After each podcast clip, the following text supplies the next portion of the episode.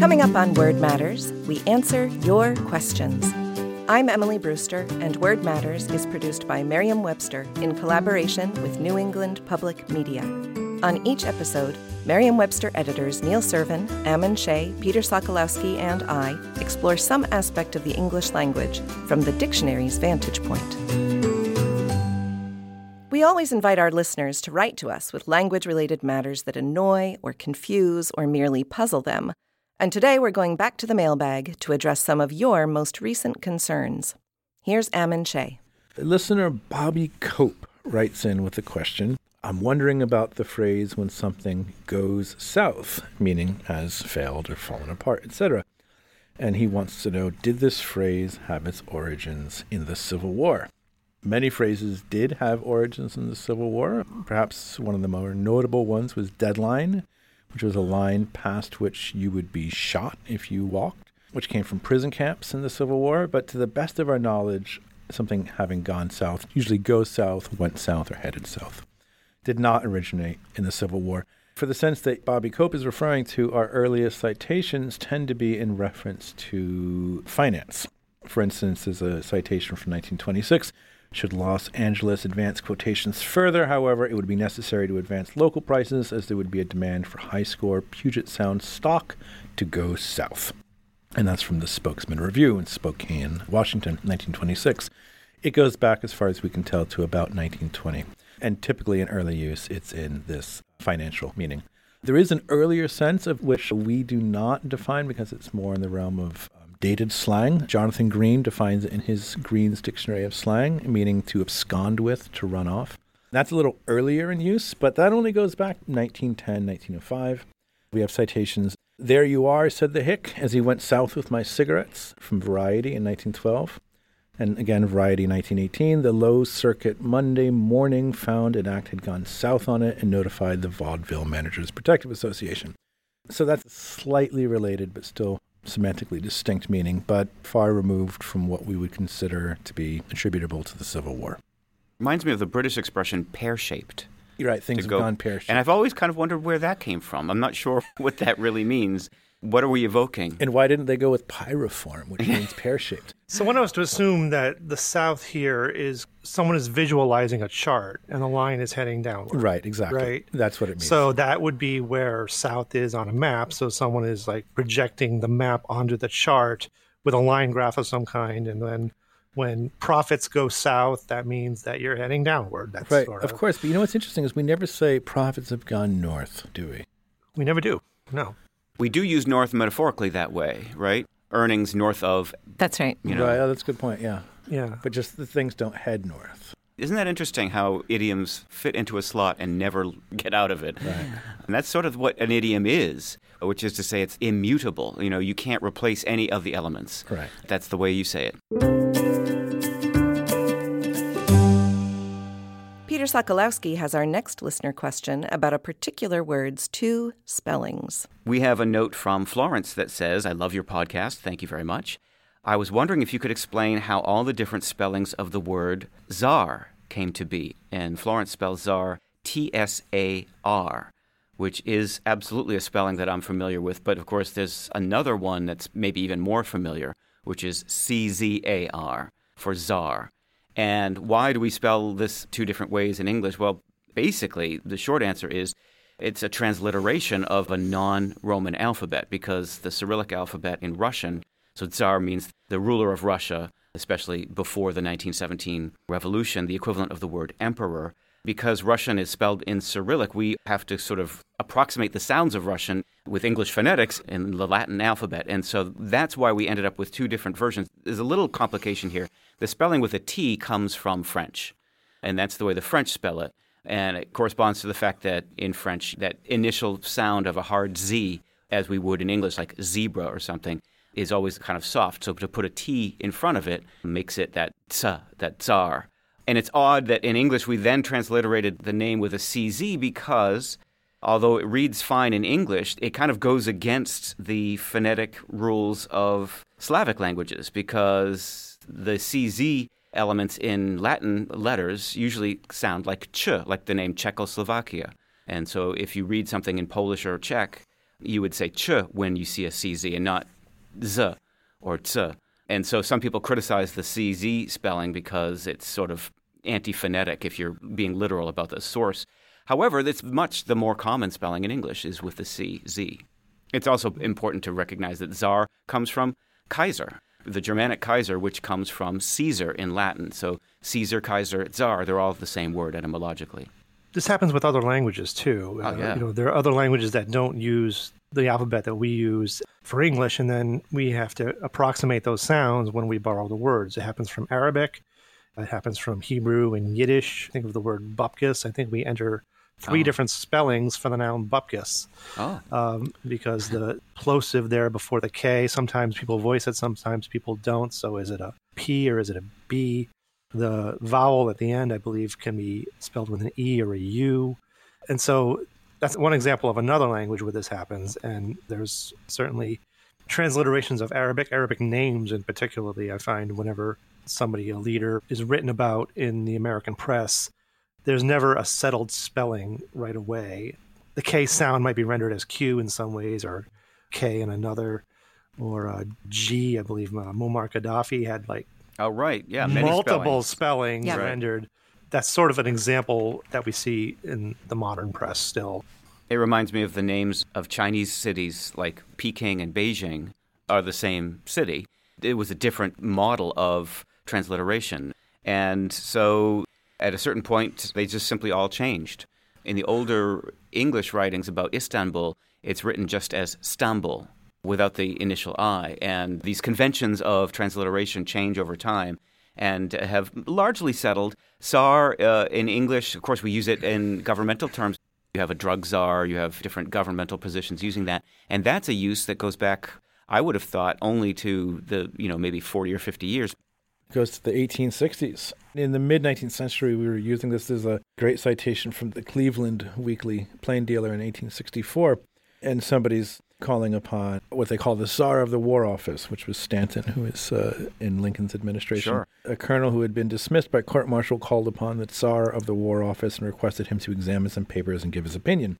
I haven't time to do it, sir, said Stanton. Wow. And what's interesting to me about that is that when we use that in the sense of a figure who has great power or authority, we always seem to use the C Z spelling, and we yes. rarely, if ever, use That's the right. T S spelling. Yep. That's right. We've definitely distinguished between them in that sense. And you might see the T S in titles of works of literature or pieces of music. There's something a little bit literary about it, but they just sort of lean in different directions. As always, usage determines the standards. That's right. And it's convention, like you said, Peter. These are conventions, and conventions become habit, and they become what appears correct, and that's what becomes established, and that's what people expect, and it's what they use. This is the kind of word that people would think, boy, isn't there a, an official spelling of this? But it shows you how all words work, which is they sort of land where they land. And it's the convention that determines how we then judge this level of standardness, if this is the acceptable form or if these are variant forms. We do note in the dictionary that the form spelled with a T S is less common than the form spelled with a C Z in English. That's our way of saying, come on, English, get it together.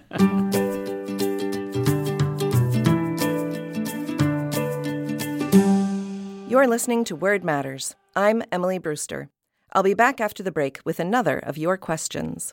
Word Matters is produced by Merriam-Webster in collaboration with New England Public Media. I'm Peter Sokolowski. Join me every day for the Word of the Day, a brief look at the history and definition of one word, available at merriam dash webster dot com or wherever you get your podcasts. And for more podcasts from New England Public Media, visit the N E P M Podcast Hub at N E P M dot org. I'm Ammon Shea. Do you have a question about the origin, history, or meaning of a word? Email us at wordmatters at m w dot com. We have a letter from Kathy Hill. She writes, people who are in line versus people that are in line. I have always used the former, but so many on T V and in print use the latter. It sounds wrong to me. Am I incorrect or is either correct? It bothers me, slash, I don't like it, LOL. I think I generally default to people who are in line, but people that are in line is very old, very established. There's absolutely nothing wrong with it. That is our oldest relative pronoun. and it was used to refer to both people and things, has been used for hundreds and hundreds of years. The O E D has its earliest example of the relative pronoun that being used for a thing from twelve hundred years ago, being used to refer to people more than eight hundred fifty years ago. So it is unimpeachable, for sure. But if it's unimpeachable, if it's this old, why is it disliked by many people? Because Kathy Hill is not alone in disliking this. We don't really know for sure, but that was in very good use, and then it sort of fell out of use in the seventeenth century, in the late seventeenth century. And when it came back into use in the early eighteenth century, and again, we don't know why it did either of these things, but when it came back into use, people were complaining about it. People were framing it as a kind of upstart, even though really it was, you know, a thousand years old. I think that knows what it did, and it should feel bad for what it did. You do? You think so? Yeah. Well, I think people might find it a use that irritates because it sort of removes this slight element of humanity from the person, right? You know, who is the pronoun we use for people? You know, who is that over there? When we say a person that, it almost feels like that element of humanity has been just slightly stripped for no particular reason. But as a general pronoun, we use that that way all the time. That is my sure. friend over mm, there, mm. right? Like that's true. We don't that's say true. Who is my friend unless it's an interrogative. Right. And then we have things like nouns like a team or something that might consist of people, but we don't really know. Do we refer to them all as people when we say a team who, or we tend to more say a team that because we want to think of the unit rather than as the fact their individual humanity all grouped together in this weird way. I've been working with Christmas songs and looking at words to Christmas songs, and I think of a line from the Gene Autry song, Up on the Housetop, and it says, give her a dolly that laughs and cries. Now, a dolly is obviously a thing, but it's a thing that's likened to a human. Mm. And we are even talking about his ability to cry and laugh, which are human traits, and yet we say a dolly that laughs and cries, not a dolly. Because otherwise it's really cries. creepy, Neil. It's really, really creepy, creepy to think of a dolly being a real human. So that is another branch of that who versus that question. Well, but, there's another song, too. It makes me think of the Gershwin song, The Man That Got Away, or The Girl That Got Away. It's a standard song sung by Judy Garland, among others. When Frank Sinatra made a second version of it, he actually changed the lyric to The Girl Who Got Away. So he sort of corrected it. Maybe there's a sense that that is sort of informal or less formal than who, but it's certainly not incorrect. I believe the David Bowie song is The Man Who Sold the World. But the man that fell to earth? I don't know. Right. Well, who is definitely correct also, right? But that is also correct. And we use that in our definitions at Merriam-Webster when it's not certain that an action, for example, can be made only by a person and could be made by an animal, for example, or some inanimate object. And so that is the sort of language of our definitions very often. Yeah, that was actually a style rule in the dictionaries. And I believe one of the rules was if it was any conceivable way it could be a non-human, then it would be one that. And even in any word that ended in E R, the noun ending in E R, we would say one that, even if it was only possible for it to be a person. That was just a rule we had in the dictionary. So fighter is one that fights. And it does allow for, for example, you could have a dog that's a fighter, or you could mm-hmm. be looking out. A robot. Right, looking out your window and seeing, now that blue jay is a fighter or something like that. Neil Serven is up next with words that transform from being literal to figurative. Achieving a gorgeous grin from home isn't a total mystery with Bite Clear aligners. Just don't be surprised if all of your sleuthing friends start asking, what's your secret? Begin by ordering your at-home impression kit today for only fourteen dollars and ninety-five cents. Bite Clear aligners are doctor-directed and delivered to your door. Treatment costs thousands less than braces. Plus, they offer flexible financing, accept eligible insurance, and you can pay with your H S A F S A. Get eighty percent off your impression kit when you use code WONDERY at Byte dot com. That's B Y T E dot com. Start your confidence journey today with Byte. Listener Joe Germani has a question about words that start out as being literal descriptions and due to some change just become a figurative meaning. Joe's example is the term footage. In video recording and in filmography, footage refers to literal actual feet of film. You produce f- film strip that is a certain amount of feet long, and then that is what is called the footage when you review the footage later. Now that things are recorded digitally, and the word footage is really only figurative now. The word footage still exists. You can talk about digital video footage. He's asking, is there a term for that change in language? And do you all have favorite examples of this change in a word's meaning?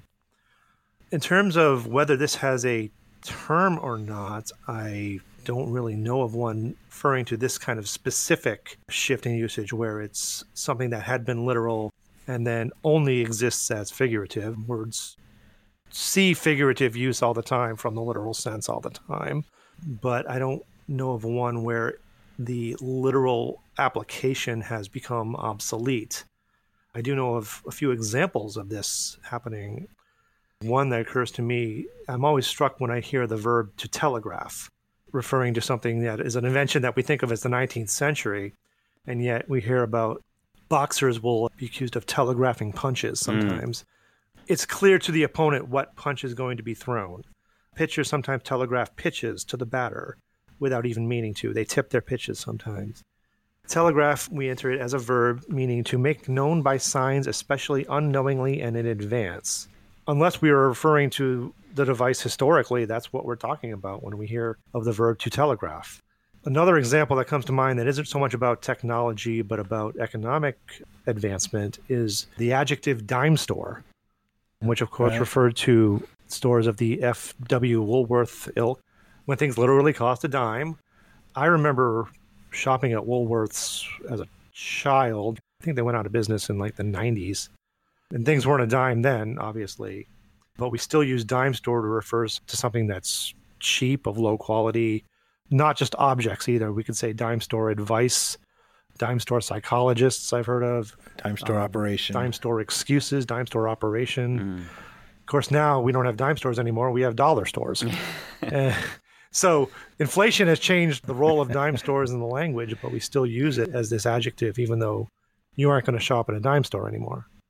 I love the figurative use is such a frequent way of extending meaning of words. It's almost a guarantee that any word that has significant currency is going to be applied figuratively. And it's responsible for many words that we don't even think of as being remarkable or interesting or anything. I think of the word sweet, which was originally an adjective describing something that was a flavor. And then the noun is really a figurative extension of that. You eat sweets. It's like yeah. a figurative application. I have a four-year-old daughter. The other day she was coloring, and uh, when she went outside the lines, she would say she was spilling. Oh. Spilling. Yeah, huh. yeah. And I was like, oh, okay, right. There's just very logical figurative extension of the word spill to talk about extending something beyond its prescribed limits. Yeah, I think you're absolutely right, Emily, that we're surrounded by words which we don't even stop and think about. Any word which has been around for long enough will have changed sufficient to have taken on some kind of figurative meaning.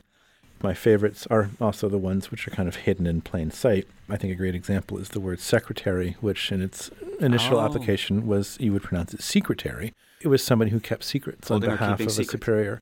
And that's going back to the fourteenth century. And obviously wow. we've kind of broadened that meaning sufficiently that we don't think of that as a primary sense anymore. And there was one I just came across recently, which is also, I think, kind of interesting, but a little more grim, which is the word death toll, which we're all of a sudden all uncomfortably familiar with in the midst of the coronavirus. We think of the death toll as the number of people that have been killed or found to be deceased from an event.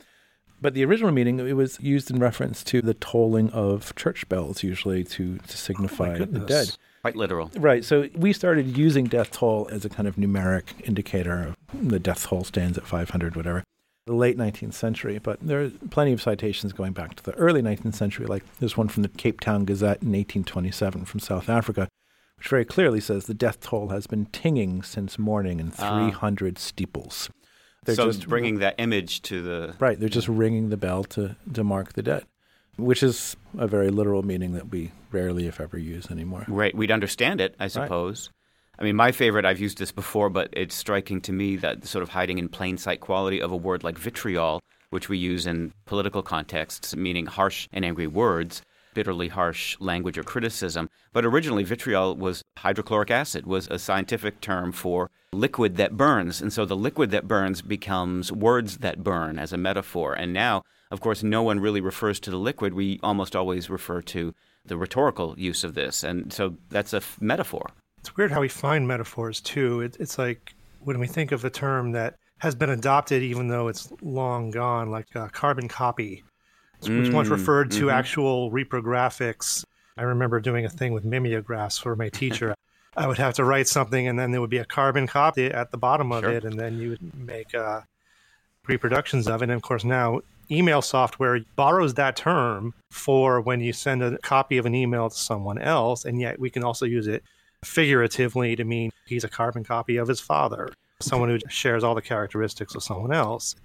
It's funny how we just decide that that is going to remain, even though carbon copies aren't a thing we need to use anymore. I think also the terms that have derived and then further derived, I think of the term soap opera, oh, which yes. once referred to radio programs that were sponsored by soap companies that got associated with these melodramatic plots. And then even though they started being sponsored by other companies and not just soap, they were still called soap operas. That was retained in the semantic meaning of the word. And yet now we say this person's life is a soap opera. All these lines are being drawn to this one person who's got a, a life with all sorts of romantic problems or just dramatic issues or whatever. Sure. And it draws a line to soap companies. All through the decades and the centuries, it's just strange how these things survive, these references survive. Well, metaphor is a powerful force. Exactly. It yeah. is. Metaphor elevates etymology to the level of story. You know, it becomes not just a linguistic fact, but a narrative. And that's why it's so compelling. And that's why I think maybe a lot of people seek it out. We want a story. We want posh to mean poured out in starboard home. And we want cop to be a constable on patrol. Those are false, by the way. We're attracted to them because they're so compelling. We wrap up this trip to the mailbag with singular words that sound plural. Here's Peter. Mark Robinson writes in with a question. I'd love to hear more about scissors, pliers, pants, and any other words that sound plural but refer to a single thing. Are they a special type of word? How do they come about? And is there a singular form that's just uncommon? That's a really good question. And this is one of those things because English is, in so many ways, is so normalized. It's odd that we have these plurals that aren't plural, in effect. The history of pants is kind of fun, so we'll just start there. It does go back to a character in the Commedia dell'arte, the Italian sixteenth century theater form. So pants comes from a character in the Commedia dell'arte called Pantalone. The stock characters also had stock costumes. They all kind of wore the same thing. We can think of another of these characters, Harlequin, and there's kind of an identifiable look to a Harlequin. We all can recognize that by the costume. One of the things about the costume of the Pantalones is the Pantalone wore what came to be called in English pantaloons. Pantaloons, just an anglicization of Pantalone, the trousers that this character wore. And then over time, it was just reduced from pantaloons to pants. And it's interesting that Ambrose Bierce found that abbreviation to be very much a reduction in formality. He noted in his book, Write It Right, abbreviated from pantaloons, which are no longer worn, this term is vulgar exceedingly. So he was very judgmental about the use of the word pants. And pants, of course, also in British English today refers to underwear, what we might call panties in American English. That's a long way of saying that pants is from this character. And like trousers, it's another one of these terms. It's a plural word that refers to a single object. Yes, and there's a name for this type of term. It is a Latin name, plurale tantum. Uh-huh. And the plural of that, wow. because it does have a plural form, is pluralia tantum. They're English words that have only a plural form, but that represent a singular object. And like scissors, right, like pants, they have two parts. And when we want to talk about one, it's got this plural form. It's got that plural marker on the end, the S. And when we want to talk about one, we talk about them as a pair. Right, a pair of pants. A pair of pants, a pair of glasses, a pair of scissors, right. a pair of tweezers. Isn't that interesting? And they all follow this pattern. Yep. In French, it always strikes me as funny that pants and especially the word jeans are singular. So you hand me my jean. Can you get my jean out of the dryer? That's the way you say it in French. It makes perfect sense. It's a single object. Right. Well, and pant also occurs That's as a singular. True. I first became aware of it in fashion context. Yeah. Like it was fancier by taking a little bit of the humor out of pants by making it pant. Absolutely. And I've heard a that. A lovely I've lady's heard... pant in gabardine. Yes, I've heard it in just that way. Exactly. Yeah. It's understandable why we are so comfortable referring to these as plurals. These are items with two parts that obviously work in tandem together, and they are useless if they are broken apart into those two individual units, right? With certain examples more than others, I think people might be used to thinking of them as units. You never hear of a pants. Once in a while, mm-hmm. I think I've heard of a scissors, not frequently, but I've My heard mom a says scissors. a scissor. A scissor. Oh, yeah. Rather than a pair of scissors, necessarily. Um, I'm sure she says both, but she definitely doesn't say a scissors. She says mm-hmm. a scissor.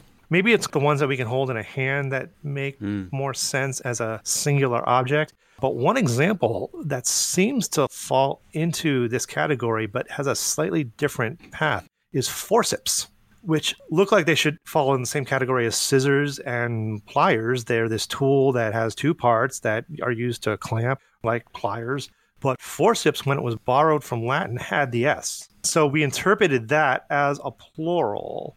And so if you look in the Unabridged Dictionary, there are examples of plurals that are not just forceps. It says forceps, also forcepses or forcepes. Huh. Forcepes. I like forcepes. That. Golly. I'm going to find an occasion to use forceps in the plural just so I can say forcepes. But that means it's analyzed like triceps and biceps. We think of them as plural, but they're actually singular. Not in English, but from the Latin.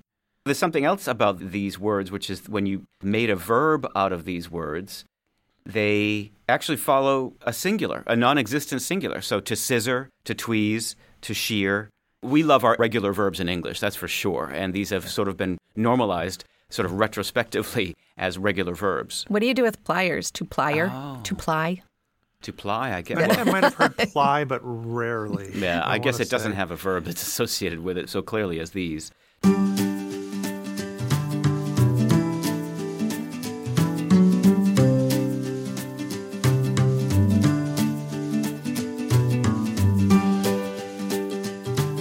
All who have written to us. If you have a question or comment, email us at wordmatters at m w dot com. You can also visit us at n e p m dot org. And for the word of the day and all your general dictionary needs, visit merriam dash webster dot com. Our theme music is by Tobias Voigt. Artwork by Annie Jacobson. Word Matters is produced by John Vosey and Adam Maid. For Neil Serven, Ammon Shea, and Peter Sokolowski, I'm Emily Brewster. Word Matters is produced by Merriam-Webster in collaboration with New England Public Media.